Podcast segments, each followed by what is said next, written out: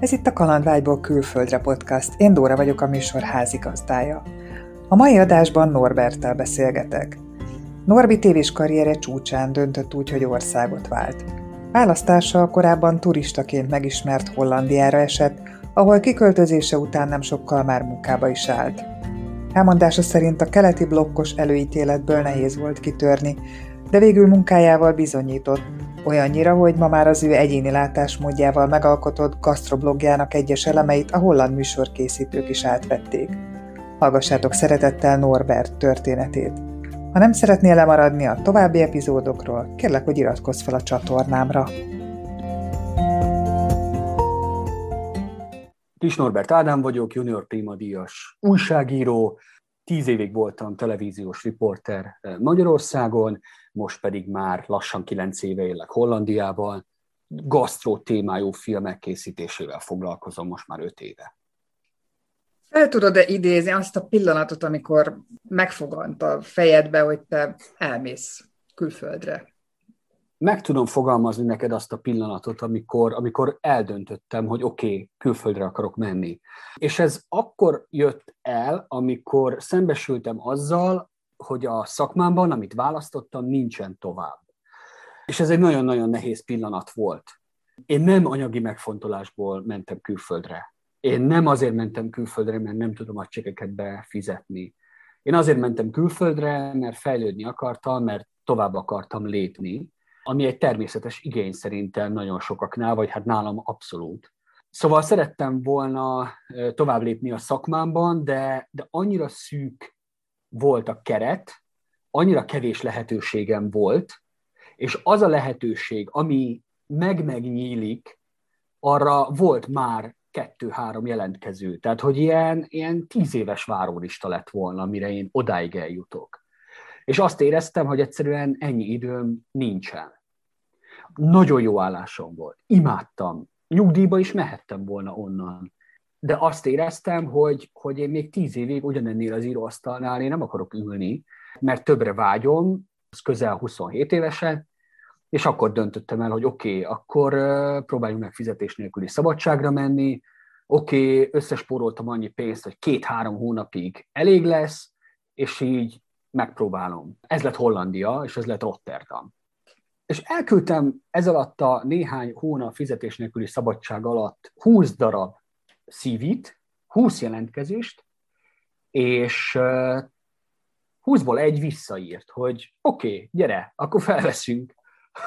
és azt gondoltam, hogy oké, okay, akkor jövök. Miért pont Hollandia?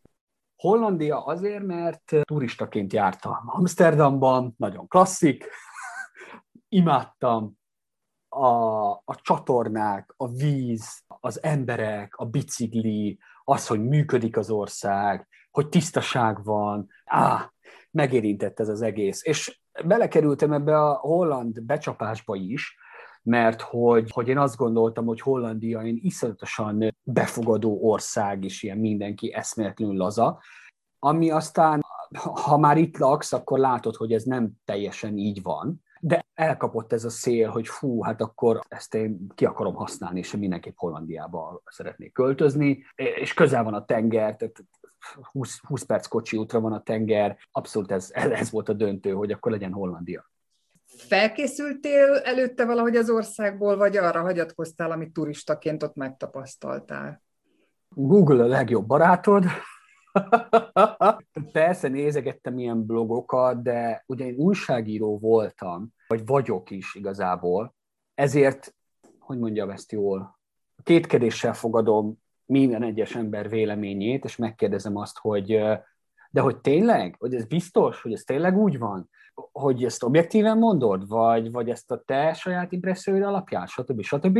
Szóval nem nagyon hagyatkoztam a magyar és a külföldi blogokra is. Azt gondoltam, hogy nincs veszteni valóm. Tehát van három hónapra elegendő pénzem, és let's go, elengednek fizetés nélküli szabira, tehát mi kell ennél több, hogy kipróbáljam az országot? itthon már intézted a lakást, vagy kimentél, és akkor ott kezdtél itthon, bele persze. a szervezésbe?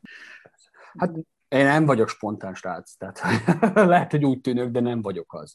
Tehát, hogy pontosan tudtam mindent, hogy hol van a lakás, hogy, hogy Rotterdam lehet, nem Amsterdam, mert itt sokkal olcsóbb volt, de 25 perc alatt átér a gyorsvonat, ez egy ilyen kompromisszum volt, tehát, hogy rákerestem Rotterdamra a fotókat, eszmetlenül jó város, rohadt menő a hely. Ja, azt gondoltam, hogy oké, okay, Rotterdam, ez, ez lesz, és kész. Milyen nyelvtudással mentél ki? Angolul beszéltél? ha visszatekintek az akkori angol tudásomra, akkor azt gondolom, hogy egy vicc volt. A magyar oktatási rendszer nem arról szól, különösképpen nem a nyelvtanulásban, hogy nagyon praktikus legyen, hanem megtanulod a szabályokat, abból felelsz, szódolgozatot írsz, aztán szevasz annyiban volt jó, hogy Hollandiába jöttem, mert tudtam, hogy Hollandiában sokan, nagyon sokan beszélnek angolul, de mégsem anyanyelvi szinten beszélnek angolul. Tehát ez is egy picit így Hollandia fele húzta a döntést, hogy nem Anglia, ahol tényleg anyanyelvi szinten kell boldogulni, hanem Hollandia, ami legalább annyira fejlett, legalább annyira jó gazdasági háttérrel rendelkezik, de mégsem anyanyelvi szintű az angol, tehát az én egómnak talán majd kedvezni fog. És amikor első nap, vagy második nap megkérdeztem úgy, ahogy a, a, a bérletet, hogy hogy kell használni, és tökéletes angolsággal mondta el a pénztáros, a holland pénztáros, hogy mit kell csinálnom, sőt, ki is jött megmutatni, na akkor egy picit azért beartam, hogy, hogy, mi lesz velem, de, de hát ez van, tehát vállalni kell, hogy nem anyanyelvi szintű vagy, kell a munkám, kell a szaktudásom, felvettek egy, egy, egy állásra, és majd megtanulom, majd belerázódom. Tehát, hogy beszéltem angolul, de, de hát Magyarországon sose kellett. Forgattam egyszer Londonban, és akkor így az volt, hogy fú, hát összeírom a kérdéseket, hogy majd ne égjek be, meg minden. Most meg, most meg halál természetesen jön belőlem az angol. Tehát ezt, ezt fel kell vállalni, hogy, hogy igen, ha kell a tudásom, ha kell a két kezem, ha kell az agyam, akkor, akkor itt vagyok, de az a feltétel, hogy lehet, hogy a kezdeti időszakban makogni fogok angolul, mm. vagy hollandul. És rögtön munkába is álltál, ahogy megérkeztél?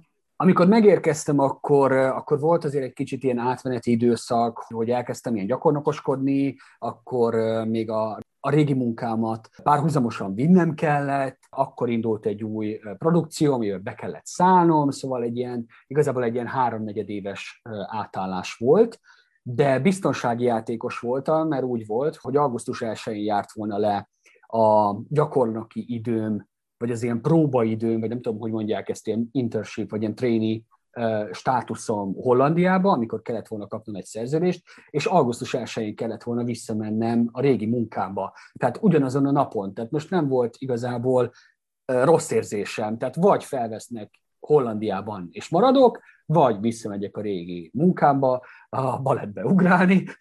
hát, hogy így, hogy nem volt, nem volt igazából rossz lehetőség. Tehát mind a kettő jó volt mennyi idő telt el, mikor eldöntötted, hogy nem fogsz visszamenni, hanem biztosan maradsz? Mikor derült ez ki számodra?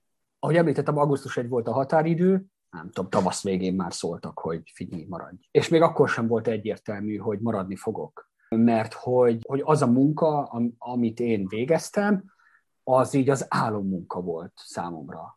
Tehát, hogy így azzal akartam foglalkozni nagyon-nagyon-nagyon-nagyon kis gyerekkorom óta és akkor, hogy most adjam föl egy ismeretlenét, de felvesznek, de közben meg más szerepkör, de közben angolul, de közben ó, új országba. Szóval azért volt bennem nagyon sok kérdés és bizonytalanság. Hogyan fogadtak téged a hollandok, mint fiatal lelkes magyar srácot?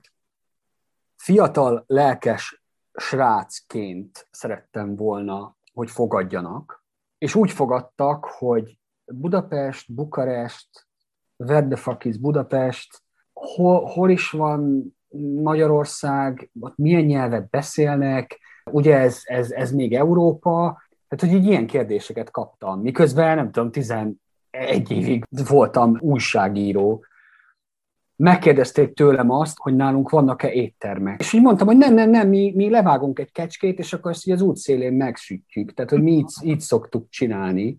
Tehát, hogy annyira nem volt fogalmuk a, a holland kollégáimnak ennél a marketing ügynökségnél egyébként, tehát nem egy, nem egy kétkezi munkára jelentkeztem, hanem, hanem egy marketing ügynökségnek a filmes csoportvezetője lettem. Oda jött a főnököm, hogy van egy valami szlovák partner, és hogy olvassam már el az e-mailt, mert hogy hát ti ott keleten egy nyelvet beszéltek, meg hát ez egy ilyen nagy messz, vagy egy ilyen nagy halmaz. És akkor mondtam, hogy hát de én nem beszélek szlovákul. Tehát, hogy, ja, jó, hát mégis jó. Szóval, hogy hogy azt érzem, hogy így a hollandoknak, vagy szerintem egész, egyébként beszéltünk egész Nyugat-Európáról, úgy egyébként, vagy mondhatni, hogy Európa boldogabbik feléről, hogy, hogy Magyarország, vagy Kelet-Európa az egy ilyen folt, egy ilyen nagy messz. Az, hogy most Szlovákia, vagy most Románia, vagy Magyarország, vagy most akár Lengyelország, mondjuk lengyeleket tudják, de hogy ez az egész a mi régiónk az ilyen, az ilyen, ilyen, ilyen nagy, valami nem tudom, ilyen nagy folyó, amiről ugye azt hallott, hogy hát az EU-nak a, a gyermeke, nagyon sok pénz van benne, tehát Magyarországon a legnagyobb teipari cég az holland, a Friesland Campina. Tehát, hogy így, ja, szóval, hogy, hogy óriási nagy piac, de közben meg, de közben meg ilyen, ilyen kicsi rossz, rossz kis testvér. És hogy face-to-face ezzel szembesültem, az azért az, az, az úgy a kezdetekben nagyon nehéz volt. Identitásválsághoz is vezetett egyébként hogy nekem azzal kell foglalkoznom, hogy én honnan jövök. Mai napig tartom ezt egyébként, hogy én utálom, ha megkérdezik, hogy where are you from, tehát honnan jöttél. Tehát én erre azt szoktam válaszolni, hogy utálom ezt a kérdést, de sokkal fontosabb az, hogy where do you go, hogy hova mész.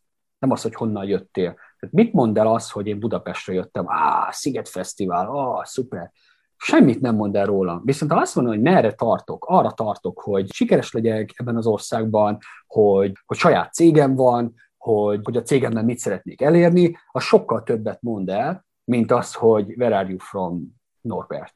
Szóval ebből már volt konfliktusom több is. Oké, okay, hogy azt gondolják, hogy akkor te ebből a kelet-európai masszából származol, de amikor ez így kiderül számukra, akkor van valamiféle különleges bánásmód, hogy te onnan jössz, vagy szerinted ugyanúgy kezelnek, mint egy mondjuk egy Angliából érkezettet, csak azzal különbség, hogy nem tudják elsőre, hogy hol is van Budapest. Egy ideális világban azt kellene válaszolnom erre a kérdésre, hogy, hogy persze semmilyen negatív hátrány nincs, amikor kiderül, hogy én a kelet-európai masszából származom. De látom azt, hogy mennyire szexi manapság északinak lenni, mennyire szexi azt mondani, hogy úristen, te Svédországból jöttél, vagy hú, te most Norvégiából, és wow, és tenyeremen hordozlak. A kelet-európaiakat meg, meg sajnos beteszik abba a kalapba, ami, nem tudom, ez a lengyel, mert hogy nagyon sok lengyel van, akik folyamatosan a problémát csinált, ez ilyen tök nagy ilyen előítélet, és mi is benne vagyunk ebbe a, ebbe a masszába, tisztelt a kivételnek, persze. Szóval így az idealista világ és a valóság az sok esetben keveredik. Én nagyon harcolok azért, hogy engem azért fogadjanak el, amit képviselek, amit csinálok, amit dolgozom, amilyen alázattal állok a dolgokhoz, és nem azt, hogy nem tudom, a, a magyar gyári munkások, akik tényleg így eljönnek három hónapra nyáron pénzt gyűjteni, vagy, vagy, vagy eljönnek öt napra Amsterdamba vázni, akkor ne az alapján ítéljenek meg engem, mint magyart, hanem mint Norbert, és, és az alapján, amit tesz, amit csinál, amit gondol, amit mond, ahogyan, ahogyan éli a hétköznapjait Hollandiában. Mennyire nehéz ebből a kalapból aztán kimászni, amiben beletesznek téged. Tehát, hogyha bizonyítasz, ha látják, hogy jó munkaerő vagy, akkor gondolom feledni tudják azért, hogy te nem svéd vagy, vagy norvég. Az, hogy ki tud törni ebből a kalapból, az csak rajtad múlik. Tehát szerintem a te egódon. Hogy kapsz egy ilyen, ilyen kérdést, hogy vannak-e nálatok éttermek, azután egy iszletesen nagy gyomros után te felállsz, és azt mondod, hogy igen, négy évig maradok ennél az ügynökségnél, és én mondok föl, mert már rohadtul unom. És aztán meg elkezdesz egy főzőblogot csinálni, és megkeres Hollandia egyik legnagyobb alapanyagokat beszállító cégének a marketing vezetője, hogy figyelj már, láttuk azt a blogot, és iszonyatosan jó vagy, és szeretnénk vele dolgozni, és ez megtörténik, nem tudom, öt évvel ezelőtt, és azóta is vele, vele dolgozol, csak a tudásod alapján. És persze ott is megy ez a szivatás, és már direkt, direkt viccelődnek ezzel, hogy izé, very nice Bukarest, de, de hogy csak, csak, csak a te önbizalmadon és egódon múlik az, hogy ki tudsz-e ebből a kalapból törni. Mert az előítélet van. Még egy olyan országban is, ami azt kommunikálja, hogy nincsen. Hollandiáról beszélek, de közben emberi szinten van. De és akkor ott vagy Hollandiába, ugye, amit fantáziáltál a turistás tapasztalataid alapján, milyen volt a valóság? Milyen Hollandia lakva? A Hollandia lakva sokkal jobb, mint a képzelet egyébként. Most elővehetnék olyan bulvár szalagcímeket, ami majd biztos, hogy óriási nagy kattintást generálhatna, és azt mondhatnám, hogy fizethetsz marihuánáért bankkártyával, de hogy ezeken a külsőségeken túl, meg hogy sajt, meg szélmalmok, meg nem tudom még mi, mi, mi szokott lenni, meg a, nem tudom, holland tehén, vagy nem, nem tudom még tényleg, hogy milyen sztereotípiák jutnak eszébe az embernek, az, amikor mindig jön a busz, amikor tiszta a busz, amikor egy városba kettő autópályán is el tudsz jutni, amikor a mobilitás az azt jelenti, hogy persze átugrom, izé, nem tudom, 60 kilométerre lévő Amsterdamba, amikor van egy bérleted, és azzal a bérlettel az összes holland városban az összes tömegközlekedési eszközre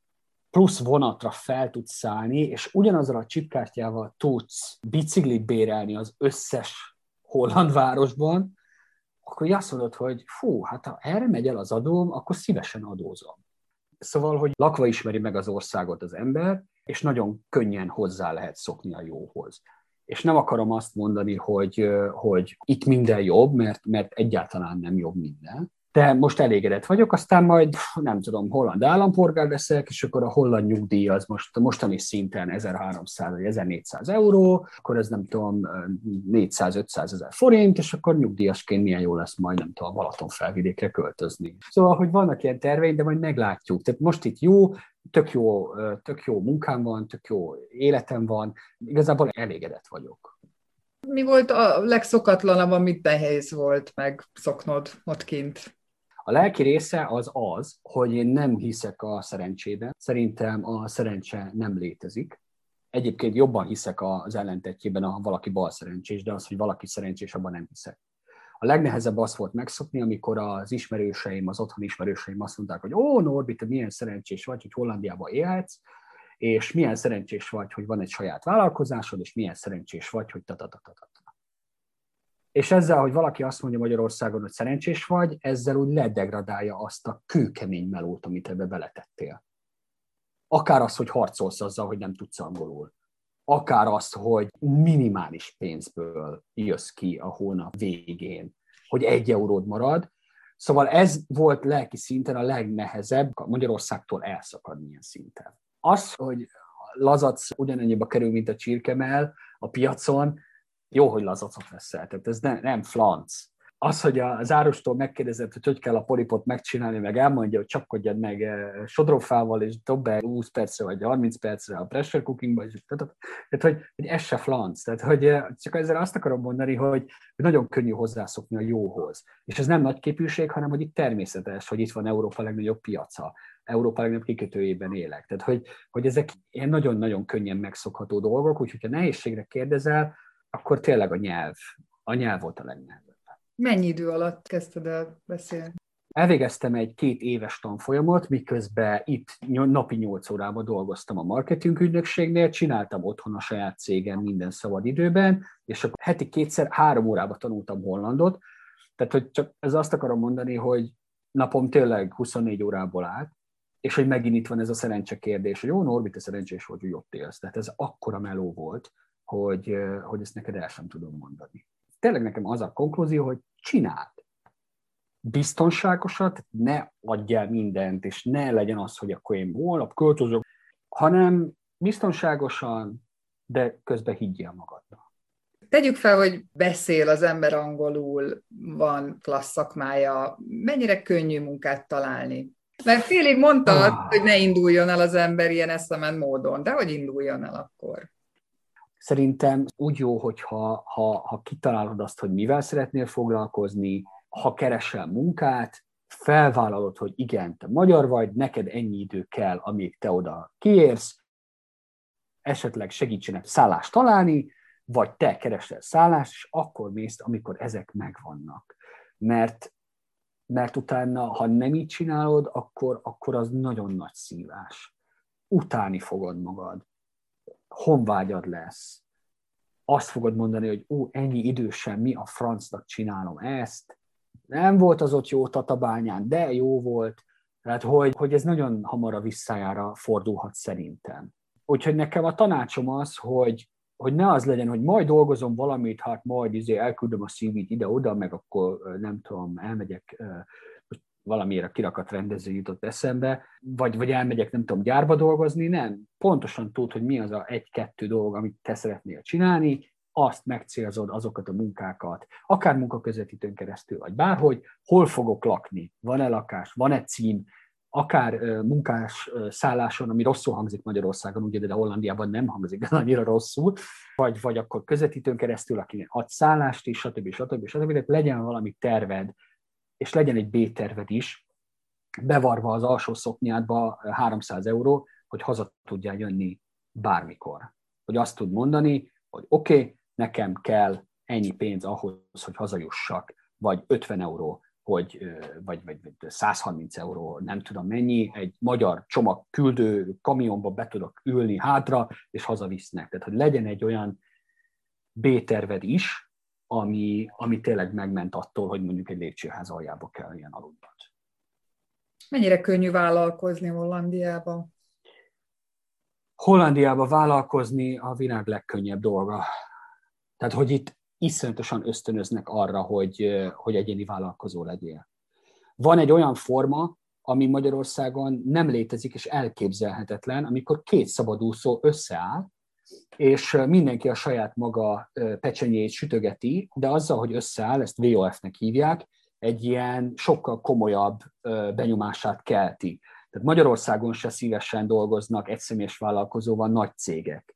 Egy KFT-t megbízol, az sokkal-sokkal többet mond. Hollandiában pedig két szabadúszó tud alapítani egy ilyet, és onnantól kezdve már ezek így működnek. Én is pont ezt csinálom most jelen pillanatban, ezen dolgozunk, hogy, hogy a nagyobb cégek felé tudjunk nyitni. Az, hogy bemegyek, és ott van, aznap megvan az engedély, átlátható, én eszmetlenül elégedett vagyok a vállalkozói létemmel. Találsz egy iszletesen jó könyvelőt, megvan az engedélyed, és, és folyamatosan kapod a, a, azokat a, az akciókat, amik, amik, amik, amik, amik Hollandia vállalkozási kedvét fenntartják, hogy az első évben nagyon kevés adót fizet, szinte nem is fizetsz, a második évben még, még kevesebbet, stb. stb. stb. Tehát, hogy, hogy, hogy nagyon-nagyon könnyű, úgyhogy én, én nekem abszolút jó tapasztalataim vannak ezzel kapcsolatban. Milyen gyakran jársz haza? Azt szoktam mondani, hogy van az otthon meg az itthon. két-három havonta szoktam menni. Most leszámítva a pandémiás időszakot, de két-három havonta szoktam menni, mert egyrészt imádom Budapestet, én ott nőttem föl, szóval nekem a kutyapisi az így a DNS-be van, tehát feltesdül a vérem, ha meg, megérzem azt a forró kutyahúgy aszfalt szagot, tehát nekem így ez, ezt jelenti így, a, így az otthon. Van néhány magyar ügyfelem, és hát most nem tudom, hogy erről beszélhetünk-e, a legaktuálisabb dolog, hogy bevállaltam azt, hogy a konyhafőnökben elindulok, ami egy újabb ilyen projekt az életemben, szerelemprojekt, és hát, hát meglátjuk, hogy meddig sikerül eljutnom, meg hogy egyáltalán hova vezet ez a dolog, de hogy emiatt most, most haza kellett költöznöm hát két és fél hónapra, vagy háromra, de ezt azért tudtam megtenni, mert vállalkozó vagyok, és én osztom be a saját időmet. És van egy laptopom, amin, amin tudok dolgozni. Tehát, hogy így a mobilitás az, az nem csak azt jelenti, hogy bezárnak valakit a pandémiás időszakban otthonra, hanem hogy akkor itthonról otthonra megy, és akkor ott dolgozik. Tehát, hogy ez az egész, egész COVID nyertese vagyok tulajdonképpen végezetül. Van-e valami történeted, ami Hollandiához köthető, és amit szívesen megosztanál a hallgatókkal? A kérdés az, hogy ugye Hollandia mit tanított nekem. Ahogy szoktam mondani, elválik a szara májtól, tehát bebizonyítottam azt, hogy, hogy teljesen mindegy, hogy honnan jövök, hogy milyen nyelvet beszélek, hogy mit csináltam ezelőtt otthon. A saját kreativitásom, tudásom, kitartásom, alázatomnak köszönhetően meg tudtam reformálni a holland gasztro videós piacot. Tehát, hogy tévéműsor lett az ötletemből. Hogy lopják azt a stílust, amit kelet-európaként dokumentalista, laza, humoros, emberközpontú szemlélet, mondjuk egy filmben, az így arany. Tehát, hogy, hogy van nagyon sok uh, hátrány, amiből indultam, ugye, hogy, uh, hogy nem beszéltem angolul, hogy nem volt egyértelmű, hogy most hány forint, hány euró, de hogy évekkel később ott tartok, hogy, hogy nagyon-nagyon durva helyen van itt, ezen a szakterületen, amiben én dolgozom. De kinyitottam az összes kaput, amit, amit ki lehetett eddig. És szerintem ez a legfontosabb üzenete számomra az elmúlt kilenc év kőkemény munkájának, hogy igen, tudtam, hogy mit akarok csinálni, amiben belekezdtem, az általában, sőt, ez sikeres lett mindig, mert csak olyanba kezdtem bele, ami, amiről azt gondoltam, hogy ez jó lesz, hiszek benne, és csinálom. És, és nem, nem befolyásolta az, hogy hát, hogy egy kicsit gyorsabban elkészülni, meg fele annyiért, meg jó, hát mégis nem kell, ez, ez csak online-ra megy, tudod, á, jó, ez fele, mennyit engedsz a feléből, mert szóval, hogy ezeket így félre rakod, és tényleg azt csinálod, amit szeretsz, és amiben hiszel, akkor az, az, az, akkor te vagy Hollandia nyertese. Nekem ez az üzenet. Köszönöm, hogy meghallgattad Norbert történetét. Legközelebb a világutazó Csilla lesz a beszélgető társam, tartsa akkor is!